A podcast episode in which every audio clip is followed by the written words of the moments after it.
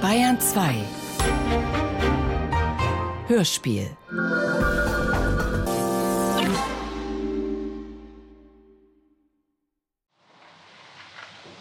Außerdem bin ich mit Brüdern groß geworden, die beide Co-Studenten sind. Und die haben ja einen grauen Ton. Ja, das, das ist nicht wichtig. Den so einen Ausdruck sagen, vielleicht ist dann auch der Begriff des Holzscheids in der rauen Umwelt ihrer Brüder als Co-Studenten mit untergetäuscht. Was ist Holzscheit? Können Sie nicht daran erinnern, das habe ich Ihnen gestern gesagt. Aber kommt gerade noch mal zurück. Ein Holzscheit. Ja, mit Dr. Braun. Da sagt jemand, Dr. Braun wollte Sie ein Holzscheit auf den Kopf werfen. Auch dieses ist ein grauer Ausdruck. Und wenn Sie... Äh, Wer wollte einen Holzscheit auf den Kopf werfen? Sie. Das höre ich, habe ich gar nicht gehört. Haben Sie das gestern schon gesagt? Ja, da haben Sie mir geantwortet darauf. Ich habe das Protokoll noch nicht gelesen, aber ich habe schon Gedächtnis, dass das nicht Ihre Ausdrucksweise sei. Holzscheit, nein, das, jetzt würde ich keine Menschen Holzscheit auf den Kopf werfen. Zweitens kenne ich das Wort Holzscheit. Holzklotz würden wir sagen vielleicht, ein Stück Holz. Scheit ist, glaube ich, auch wiederum bayerisch. Dann kommen wir zu dem Schreiben Nummer 10. Das ist auch ein Brief, den Sie das Ehepaar Frank geschrieben Ja, das sind haben. die ganzen Briefe, die ich mir gefragt habe. Und zwar vom 29.04. Datumstempel 30.04. Liebe Charlotte, liebe Einhold, herzlichen Dank, Charlotte, für, dein, für deinen bestätigenden Brief. Der Gedanke, dass die Meier der Kreuz darüber nur sie weiß von dem Vermächtnis, mit ihrer Aussage für den Fall, dass sie frei erfunden ist, doch nur erreichen will, mir dieses Vermächtnis zu hintertreiben. Ob sie sich dabei bewusst wird, dass es hierbei äh, um das schwerste Delikt Mord geht, bleibt noch dahingestellt. Wenn allerdings P. in seiner verwirrenden Art stolz eine Näher dahin gequasselt oder gequatscht haben soll, sollte, dann ist es ja für ihre, ihre verdammte Pflicht, so etwas weiterzugeben. Wie ruft meine Mutter dazu? Man sollte unbedingt die Alibis der Meier und des Heizungsmonteurs prüfen. Charlotte, ich bin am grünen Donnerstag nicht gesehen worden, wie du irrtümlich schreibst. Die Meier behauptet, sie habe eine Verabredung mit einem Dr. Schmitz und mir im Stammwerk gehabt. Mit einem Kreuz. Noch mehr, noch nie war ich mit P im Stammwerk verabredet. Na, inzwischen sind meine Aussagen hier von der Kripo geprüft worden. Bei drei verschiedenen Menschen. Leider hat man sich nicht Freitag bei drei verschiedenen Menschen. geprüft worden. Bei drei verschiedenen Menschen. Na, Na, inzwischen inzwischen sind meine Aussagen hier bei der Kripo geprüft worden. Bei drei verschiedenen Menschen. Leider hat man mich nicht Karfreitagmorgen gegen drei Uhr nach Hause kommen hören. Ach so, bei drei verschiedenen Menschen hat man nachgefragt. Äh, bei der, bei der, Wittig, Ja. Dr. Wittig. Leider habe mich nicht Karfreitagmorgen um 3 Uhr nach Hause kommen hören. Aber um 5 Uhr, als ich schon vom Krankenhaus kam, ich konnte äh, wieder schlafen. Ich konnte nicht, Wieder. nicht schlafen. Wieder. Von den vielen Coca-Cola und dem Autobahnbetrieb. Jede, jede Minute war zu prüfen, weil ich entweder im Krankenhaus oder hier im Elternhaus war. Stellt euch vor, ich hätte den Rat meiner Mutter befolgt und wäre erst am Freitag am Tag gefahren und hätte in der Kaufstraße geschlafen. Wo mich die Probeline da bemerkt hätte. Denn ihr wart ja fort. Also alles Fügung. Charlottchen, ich lege hier zwei für dich interessante Briefe bei, für Reinhold auch interessant. Vielen Dank. Vielen, vielen Dank für die Übersendung der Post und wie schön, dass es den Blumen gut geht. Ich danke euch für eure Treue, der, für eure Treue, der für eure Treue der Spanien besitzt. Ist euch sicher. Ich bleibe immer dabei und grüße euch herzlich. Eure Vera. Dann wollen wir einmal zu den einzelne Aussagen jetzt kommen, weil wir werden heute Vormittag bestimmt nicht fertig. Wir wollen nachher fertig werden, das weiß ich auch nicht genau. Also die Frau Meier, Sie wissen ja schon ungefähr, wie ich aus dem Brief entnommen habe, was die Frau Meier ähm, bekundet hat. Ja. Ich habe Ihnen auch gestern schon erklärt, ja. was Frau Meier gesagt hat. Und ich äh, glaube, dass Sie deshalb gestern von meinem Vorhalten eigentlich nicht so überrascht hätten tun brauchen, was Frau Meier geäußert hat. Ich habe Ihnen gestern erklärt, dass äh, Frau Meier bekundet hat, mh, oder dass überhaupt eine Bekundung vorliegt, die hätten zu Braun oder einer von ihren Beauftragten an dem Mordtag erklärt, die würden an Tag des Abend, wo Braun ermordet wurde, sich zusammen mit Schmitz und Braun im Hause Pösing treffen. Das war für mich vollkommen neu. Denn Rodatus hatte mir bisher gesagt, äh, es hätte geheißen, äh, Braun wollte Schmitz und Vera in Starnberg treffen. Die sind schon in Starnberg. Nein, die wollte er in Starnberg abends treffen. Mehr weiß habe ich nicht gewusst. Dass die schon in Starnberg, das habe ich die Äußerung auch nicht, ich habe das nur von Rodatus gehört. Und für mich war es vollkommen neu, dass ich mit mich nach, mit nach Pöcking gehen sollte. Ja, die Bemerkungen des Herrn Rotatus, die sind manchmal etwas zwielichtig, insbesondere an Ihren Angaben, dass meine Vorfahren Braun äh, geisteskrank waren oder äh, durch Selbstmord äh, Ich weiß nicht, das war meine Tochter. Die hat das alles aufgeschrieben, weil Braun das Ohne weiteres geglaubt, ohne es nachzuprüfen und bei einer Nachprüfung stimmt es gar nicht. Ja, dann muss alles das Otto Braun gelogen haben. Denn Otto Braun hat uns das ganz genau erzählt und Silvia hat gesagt, so, Otto, jetzt sag's nochmal, jetzt schreib es aber mal auf. Und die hat sich genau aufgeschrieben. Warum hat sie es aufgeschrieben? Weil sie äh, sich für solche kleinen Erzählchen, an solchen kleinen Erzählchen begeistern konnte. Die hat immer mit dem Mann wenn jemand, wenn jemand verrückt Ja, weil er, er redet so konfuses Zeug, glauben Sie es mir. Und und dieses Kind hat dann immer mit ihm gealbert oder ihn diesbezüglich festgenagelt. Gestern hast du das gesagt, heute sagst du das. Moment mal, das habe ich aufgeschrieben, gestern war es so. So macht sie das. Ja, also die Frau Meier, die kannte an sich den Herrn Braun schon ziemlich lange, und zwar länger als Sie. Ja. Sie wusste auch von dem Besitz dort in Spanien? Ja, sie wusste von dem Vermächtnis. Als Einzige. Sagte dann diese Tatzeit, ich lese es Ihnen jetzt einmal vor, folgendes. Es ist mehrmals vernommen worden und das immer dasselbe. Sie wich von ihrer Aussage nicht ab und berichtigte sich nicht im Gegensatz zu Ihnen, was Sie mehrmals am Todesbeschwörung. Mhm. Also, Sie ist absolut cleverer als ich, das stimmt. Also folgende, folgendes sagt Am 14.04.1960 war ich zuletzt mit Dr. Braun zusammen. Er sagte zu mir, dass er für den gleichen Abend Dr. Schmitz und Frau Brüne erwarte. Von diesem Dr. Schmitz erzählte er mir, dass dieser den alten Volkswagen der Frau Brüne gekauft habe. Dieser Wagen war der Frau Brüne mit der Einschränkung zur Verfügung gestellt, dass sie erstens alle Kosten selbst zu tragen hätte und nur für die Reisezeit nach Spanien diesen Wagen auf seine Unkosten zur Verfügung stellen müsste. Dieser Wagen war auf den Namen der Frau Brüne zugelassen. Frau Brüne bekam wieder einen neuen Volkswagen. Wie das mit dem neuen zusammenhängt, weiß ich nicht einerseits die neuen Wagen in der Einfahrt unserer Praxis stehen. Es handelt sich um einen sandfarbenen Wagen, der alte Fabi hatte einen hellgrünen Anstrich. Ist das richtig? Der andere war gelb.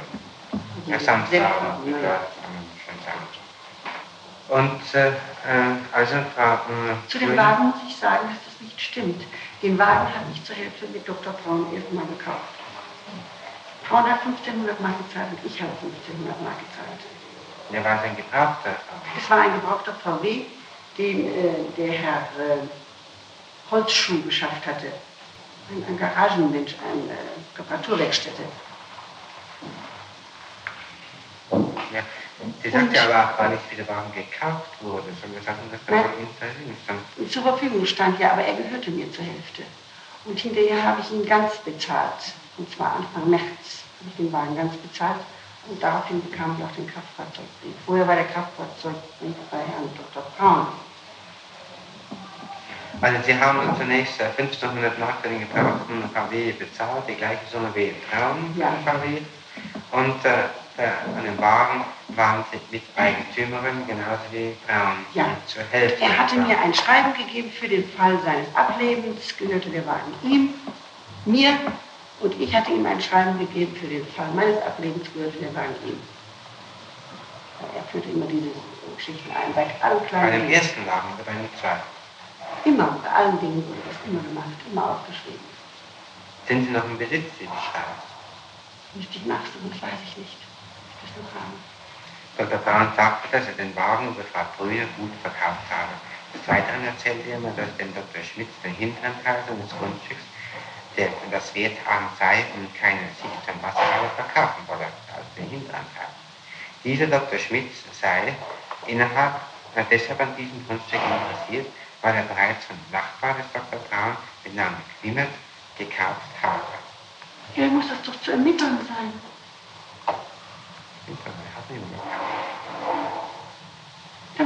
Er Dieser Dr. Schmitz wollte auf dem aufgeordneten Gebiet Bungalows erbauen. Da waren so viele, Herr Staatsanwalt, die mit ihm Bungalows bauen wollten, die da Geld investieren wollten. Da waren so wahnsinnig viele Menschen. Ich bin in acht Wochen kam ich fünfmal zum Strand. Ich war immer oben. Und er sammelte, wie er sagte, Deutsche, um mit denen Geschäfte zu machen. Also das ist absolut möglich. Es besitzt kein Dr. Schmitz irgendetwas ein vernünftigen oder Namen. Ich habe mir heute Nacht den Kopf gebrochen. Das kann nur so sein, dass er das verwechselt hat und auch mit Costa Brava, mit München und so. Das war so durcheinander. Ich kann nur so eine ganz harmlose Erklärung haben. Dr. Schmitz war über die Vermittlung der Frau Grüne an Dr. Braun verwiesen worden. Dies sagte mir Braun schon früher. Also nicht nur einfach gesagt, sondern mehrfach. Ja. Ich weiß gar nicht, was das ist. Ich weiß es, ich weiß es wirklich nicht. Er war deshalb, dass Sie mir so misstrauen. Das ist furchtbar direkt. es geht weiter, er war deshalb am Gründonnerstag guter Stimmung, weil er sich auf den Dr. Schmitz freute, der ihm minderwertiges Land in Spanien abkaufen wollte. Ich kann, ich kann mir keinen Vers drauf machen. Diese gute Stimmung währte allerdings nicht lange. Es kam ein Telefongespräch, das ich abgenommen habe, und das konnte, was ich den Gästen vorgehalten habe, und ihm den Hörer übergab. Bestimmt weiß ich es nicht mehr, aber ich glaube, dass Dr. Schmidt am Apparat war. Ich ging dann hinaus, und dann, als Braun zu ihr wieder hereinkam, hat er gefragt, wissen Sie, wo die sind? In Starnberg sind die schon. Und als dann die beiden sich näher unterhalten haben, sagt es das nicht wörtlich, Ja, Herr Staatsanwalt, das stimmt ja hundertprozentig nicht. Denn ich war ja nachweisbar in der Kaulbachstraße. Ich habe ja mit vor dem Forum gesprochen, um sechs, um halb sechs. Ich habe ja, bin rumgelaufen, raus Ja, und Sie sind ja auch nicht der Dr. Schmitz, ich habe es gefragt, eine andere Abteilung. Ja, also ich kann doch von Starnberg aus nicht angerufen haben. Oder ich kann mit Ihnen von Starnberg gesprochen haben. Die sind schon in Starnberg, wenn Sie da doch nicht beziehen. Das gibt's nicht doch der gar nicht. von Standort? Ja, also was handelt zu der Äußerung von Frau Meier, die angegeben hat, es kam ein Anruf um ungefähr 17 Uhr von Spitz, nicht wahr, ähm, der den Inhalt hatte, dass äh, der Schmitz und die Vera mit äh, schon in Starnberg seien. Und er wollte sich an diesem Abend also mit Ihnen und dem Schmitz treffen. Ich kann dazu nur sagen, dass das gar nicht zur Debatte stand, dass wir uns treffen wollten. Herr Dr. Braun wusste, dass ich abreisen würde. Dass Ich, schon ab, ich hatte mittags schon abgelehnt, ihn zu sehen, aber da war von keinem Dr. Schmitz die Rede, sondern ein übliches Sehen. Also, Sie äh, geben an, dass die Angabe der Meier nicht richtig ist, oder was wollen Sie dazu sagen? Ja, das, das, ich zu der, das, das, dass ich das für meine Person vollkommen ablehne, das kann ich, das, das, das stimmt nicht. Also ich bin nicht der Anrufer gewesen und ich weiß auch von keinem Dr. Schmitz. Zumal ich mich ja in der Kaulbachstraße befand. Ohne Besuch den ganzen Tag. Nur Frank war, Frau Frank war mal kurz drüben, einige Male vielleicht. Bestanden Sie an diesem Tag äh, mit anderen Leuten noch in Verbindung. Einem Gründonnerstag. Wie mit an? Wie meinen Sie das, Herr Staatsanwalt? Also, haben Sie mit anderen Leuten noch telefoniert am Gründonnerstag 1960? Oder haben Es war Sie so, sich mit anderen noch getroffen? ich habe ein Telefonat äh, geführt, nachdem ich äh, nachdem Dr. Braun so böse am Telefon wurde, nicht so egozentrisch und, und hässlich. Da habe ich äh, Herrn Rechtsanwalt Karl Orban anrufen wollten, wollen, aber der war nicht da und da habe ich mit dem Herrn Kompagnon Gabelek gesprochen und äh, mit dem habe ich, weil ich ihn nicht kenne, konnte ich ihm das nicht, mein Herz nicht ausschütten, sondern äh, der sprach dann von sich aus über die, äh, was mit der GEMA-Abrechnung von Lothar Bühne stand. Also Sie waren am Gründonnerstag auch in der Kanzlei von Rechtsanwalt? Nein, ich war zu Hause, ich habe ein Ja, Telefonat. Ich habe lediglich versucht, irgendwie Und um wie viel Uhr war das ungefähr? Vormittag? Nachmittag? nachmittags um Viertel nach drei, halb vier. Haben Sie Vormittag, also die einzelnen Besorgungen gemacht, der Woll- Wollekarten und dergleichen, mit irgendjemandem getroffen? Nein, Haben Sie einen Bekannten getroffen? nein, Haben Sie mit dem unterhalten? nein. Mit wem haben Sie überhaupt vormittags noch gesprochen? Mit Arsena von Frank? Ehepaar Frank? Bei Frank, dann war ich bei Frau Breuer, kurz, eine Schneiderin. Vormittag. Ja, alles vormittags. Dann habe ich die Wolle gekauft bei Klotz in der, in der Dachauer Straße. Dann habe ich, äh, dann, hm, was weiß ich, was habe ich gemacht? Ach, wegen der Putzfrau habe ich mich mit Frau Frank unterhalten, ja. Wegen, der, wegen einer anderen Putzfrau bin ich in der Schellingstraße. Dabei hatte ich Frau Frank noch nicht getroffen. Ich hatte eine Adresse von der Schellingstraße, hatte mir mal einen Parkwächter gegeben. Seine Frau sei Putzfrau und die habe ich versucht zu erreichen, in der Schellingstraße, aber die habe ich nicht getroffen. Und dann habe ich äh, die Putzfrau von Frau Frank bekommen. Das habe ich bis 1 Uhr, äh, halb eins etwa erledigt und dann war ich bei Frau Frank und Herrn Frank und Mutter Frank. Und die wollten mich zum Mittagessen einladen und dann habe ich der Frau Frank einen Pullover geschenkt dafür, dass sie bei mir die, äh, die Putzfrau eben abließe, von ihrer eigenen Stunde nämlich, ließ die mir, von ihrer eigenen Zeit, ließ die mir dann die Putzfrau ab. Und äh, den hatte ich gestrickt, den Pullover. Den schenkte ich ihr, wollte nämlich zum Mittagessen einladen, aber das wollte ich nicht, weil ich äh, mit der Begründung, ich wollte drüben sein, weil ich annehme, Dr. Braun würde mir einen Besuch machen. Sonst käme der, der klopfte dann ans Fenster, wenn er kam. Und äh, dann würde ich das nicht hören. Und ab 1 Uhr war ich drüben, also bei mir, ein Viertel nach eins etwa. Und dann habe ich mich äh, eben im Haushalt beschäftigt, habe abgerüstet und, und geputzt und alles äh, gemacht, als eben der Anruf von, von Dr. Braun erfolgte. Um 20 nach 2, 5 vor 3, so etwa, ich weiß es nicht genau. Es muss aber schon etwas so spät gewesen sein, sonst hätte er nicht sagen können, warum ich nicht im Café. Denn sonst Also die Angaben der Frau Meier, die halten sich für nicht richtig. Nein, das halte ich für nicht richtig. Eine andere Zeugin, eine Frau von Duisburg, kennen Sie diese? Die langjährige Freundin von äh, Dr. Braun, Peter Duisburg. hat äh, zu ihrem Verhältnis zu Dr. Braun Folgendes gesagt. Dr. Braun erzählt Ihnen von Frau Brüner, dass das Verhältnis zu Frau Brüner kalt und gespannt sei. Frau Brüner war früher seine Freundin und zwar vom Sommer 1957 bis Ende bis zum Tode. Es war zwischen beiden auch zu intimen Beziehungen gekommen. In letzter Zeit war die Freundschaft aber merklich abgekühlt und Dr. Braun sprach nur mehr von geschäftlichen Beziehungen. Diese bezogen sich nur auf den spanischen Besitz. Am Dienstag, am 12. April, war ich mit Dr. Braun zuletzt beisammen. Wir trafen uns in meiner Wohnung. Er sagte mir, dass er sich durch Frau Brüner nicht mehr ganz ruhig fühle. Er fühle sich unbehaglich in seiner Haut. Die Frau würde ihn nervös machen und würde ihn bevorzugen. Er würde auf diese Frage isoliert werden. Wenn jemand nach München käme, dann zu ihr und nicht zu ihm. Er sagte, dass es sich grausam nach Ostern mit Frau Brüder nach Spanien zu fahren. Es sollte das Haus bei der Mar neu vermietet werden. Ist ja klar, dass er seiner Freundin so etwas sagt. Er wird hier nicht äh, etwas anderes sagen. Positiv von mir sprechen. Das war ja seine Am Dauerfreundin, die Dienstag, den ihm 12.04.16. Pilzmittel geschenkt bekam und Schmuck und so. Das war ja seine intimste Am Dienstag, den 12.04.60 sagte Dr. Braun, dass Frau Brühle ihm einen Käufer für den spanischen Besitz und sei für einen Teil davon gebracht habe. Und dass die Verhandlungen darüber? Donnerstag, am, dass die Verhandlungen darüber am Donnerstagabend stattfinden sollen. Sagte er nicht nur zu Frau Meier, sondern auch zur Frau Duisburg. Ich weiß von keinem Käufer. Und mich hat er angerufen Montagabend, ich sollte den Spanien-Akt holen bei ihm.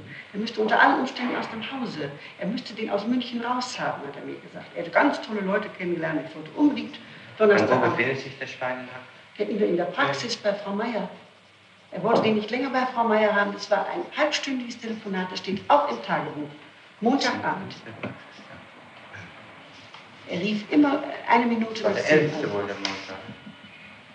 sagte, er hätte ganz unwahrscheinliche Leute kennengelernt und die müsste ich auch kennenlernen und die wollten in Spanien mit ihm was ganz Großes aufziehen und äh, ich sollte doch kommen und äh, ich, dann sollte ich es doch einrichten Donnerstag, weil er eben Donnerstag in München wäre und äh, bei der Gelegenheit den neuen Wagen holen und es war alles vollkommen organisch, nur dass ich nicht da bleiben konnte. Aber Sie sehen nicht, warum man Zeugen dann einheitlich gegen Sie. Ja, ich, ich kann es nicht ändern. Ich weiß, er muss ja was erzählt haben diesbezügliches. Und zwar, dass er an dem Tag, an dem er ermordet wurde, an dem gleichen Abend sich mit Ihnen und Dr. Schmidt treffen wollte. Was sagt er? Ja, von mir kann es ja gar nicht sein, denn ich mu- musste ja zurück, Herr Staatsanwalt. Ich Von Ihnen, musste, weil Sie nicht hinkamen nach Ihrer Angabe? Besteht ein gewisser Verdacht. Denn wenn Sie tatsächlich hingekommen wären und den Mord entdeckt hätten, stünden Sie ja so der Verdacht. ich kann ja nicht, ich kann ja gar nicht nach Pöcking kommen. Wie kann ich denn auf Anhieb nach Pöcking kommen? Ich habe es immer abgelehnt, nur dann, wenn Frau Klo da wäre, habe ich erklärt, würde ich kommen, weil ich nichts zu verheimlichen habe. Ich machte das Versteckspiel nicht mit, was er mit allen Menschen trieb. Er sagte ja jedem Menschen was anderes. Aber hier ganz offensichtlich den Zeugen, die hier vernommen worden sind, hat doch nichts anderes gesagt, sondern hat immer dasselbe Da gesagt. hat er zweimal das Gleiche gesagt, das stimmt. Das ist erstaunlich. Das verwundert mich selbst. Ich kann aber, ich kann aber kein, das nicht aufklären, weil ich es nicht weiß. Vielleicht wissen Sie es doch. Nein, Herr Staatsanwalt. Nein, ich weiß es bei Gott nicht. Würde gerne etwas, äh, wissen, glauben Sie es mir. Das ist ein entsetzlicher Zustand.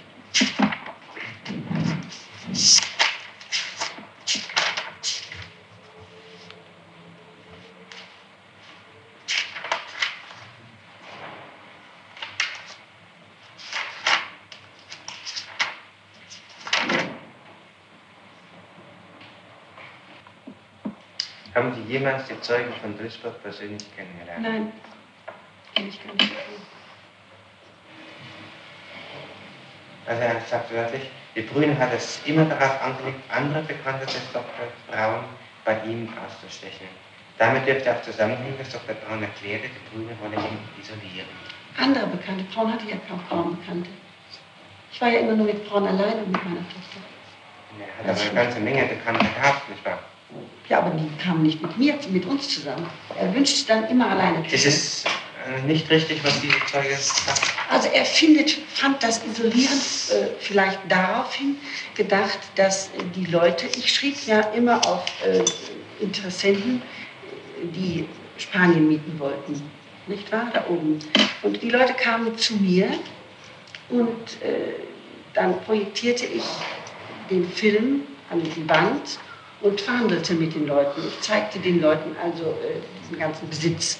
Und dann nahm Dr. Braun oft übel, ich rief ihn natürlich immer dazu, wenn die Leute dann hinterher nicht mit ihm korrespondierten, sondern mit mir. Ja, nun sagt der Zeuge, und das ist der dritte Zeuge. Also er war darin wahnsinnig empfindsam.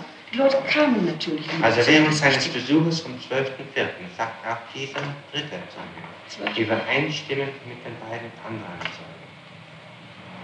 Dass Dr. Braun ihm erzählt habe, er wolle für 100.000 Mark Grund in Spanien verkaufen. Die Brüne habe ihm einen Käufer zugebracht.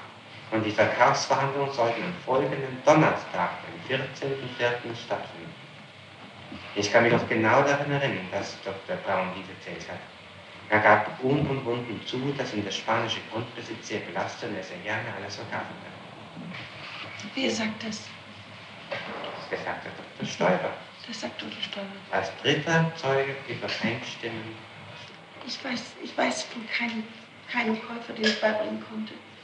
Ich war nur Dr. Braun in der ganzen Gegend umeinander erzählt, sie hätten einen Käufer ihm gebracht, und zwar einen Dr. Schmitz, wie sich danach Er hat mir lediglich gesagt, dieser Schmitz, mein, mein Vetter, der, den sollte ich interessieren und er wollte wirklich zu dem Dr. Schmitz, zu dem Schmitz fahren mit mir, um Nun den Mann aber, er hat am dafür zu 12., begeistern. er hat am 12.04. zwei Zeugen gegenüber geäußert. Er wolle am 14.04. am folgenden Donnerstag äh, Verkaufsverhandlungen mit dem Käufer, den Sie ihm gebracht haben, abends pflegen. Und am 14.04. nachmittags kam ein Anruf, dass er Käufer da sei. Mit ihm. Und dann will er sich mit Ihnen diesen Abend treffen. Es, st- es, stimmt mit meiner Person nicht überein. Nicht überein, Herr Staatsanwalt. Wer kommt dann in Frage? Ich weiß es nicht. Alle Zeugen sagen, dass Sie ihm den Käufer beigebracht haben. Es fängt ja so an, dass er überhaupt nie verkaufen wollte. Davon hat er mir nie etwas gesagt. Lediglich das kleine Stück außerhalb des Terrains. Der für 100.000 Mark Nein, ein kleines für 10.000 Mark wollte er verkaufen. Nicht 100. Für 10.000 Mark ein kleines Stück. Das andere, das hat immer noch einen Wert von über eine Million. Ach, das sind Fantasiepreise. Das ausgerechnet da, wo es kein Wasser gibt. Ja, ist auf dem Wasserturm da. Funktioniert nicht. Ja, sind Sie nicht der Ansicht, dass es so viel wert ist? Nein. In diesem Notizbuch kommt sie nämlich von einem Wert von eineinhalb Millionen bereits gesprochen. Ja, das weiß ich. Das ist eine hat Günter Braun ausgesagt. Es werden anderthalb Millionen Besitz, das steht auch dabei. Weil ich grotesk finde, habe ich das aufgeschrieben. Eine Tatsache, dass es sich um den eineinhalb Millionen Besitz Auch das ist doch grotesk. Sollten Sie dieses Bergelchen mal sehen, ob kein anderthalb Millionen Besitz. Niemals. Ja, wissen Sie, wie hoch der Grundstückspreis zurzeit ist? Zur, zur, zur Seeseite hin, ich hörte 16 Mark. Ja. Ja, 16 Mark.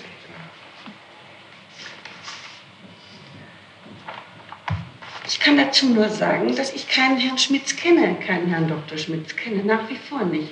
Und ich weiß Ich nicht, stimme was, mit Ihnen ja überein, dass Sie keinen kennen. und ich weiß auch nicht, was Herr, Herr Dr. Braun sich darüber gedacht hat, dass ich einen Käufer hätte. Ich habe keinen Käufer. Ich habe mich auch diesbezüglich nie bemüht. Niemals bemüht. Weil es gar nicht zur Debatte das stand. mag sein, dass Sie sich nicht bemüht haben. Nie. Stand gar nicht zur Debatte. Der Mann war froh, dass er den Besitz hatte und er fühlte sich sehr, sehr wohl darum. War er sehr erträglich im Gegensatz zu München, wo er immer aufgeregt war. Also er wollte diesen Besitz aber loshaben, Niemals, hat er erzählt. glaube ich nicht. Sagte er den Leuten, das sind die Leute, die zu Frau Klo kommen. Den Leuten erzählt er das. Stoiber kam zu Frau Klo. Denen erzählte er das. Nach Ergänzend sagte er noch, wenn er den ganzen spanischen Besitz verkaufen könne, würde er der Klo sicherlich einen Felsmann kaufen.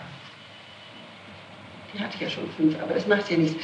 Wieso jetzt ein Pelzmantel kommt, wie soll ich das verstehen? Ja, ja, weiß ich, das freut mich schon.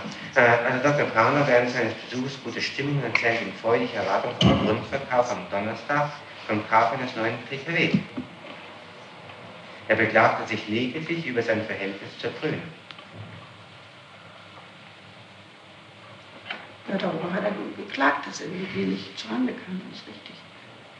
Also es ist richtig, dass das Verhältnis zwischen ihm und Braun zu dieser Zeit nicht besonders gut war. Es war ausgesprochen gut, freundschaftlich gut, aber ich wollte keine intimen Beziehungen mit dem Mann. Es war also Es war ausgesprochen herzlich und gut. Nach wie vor.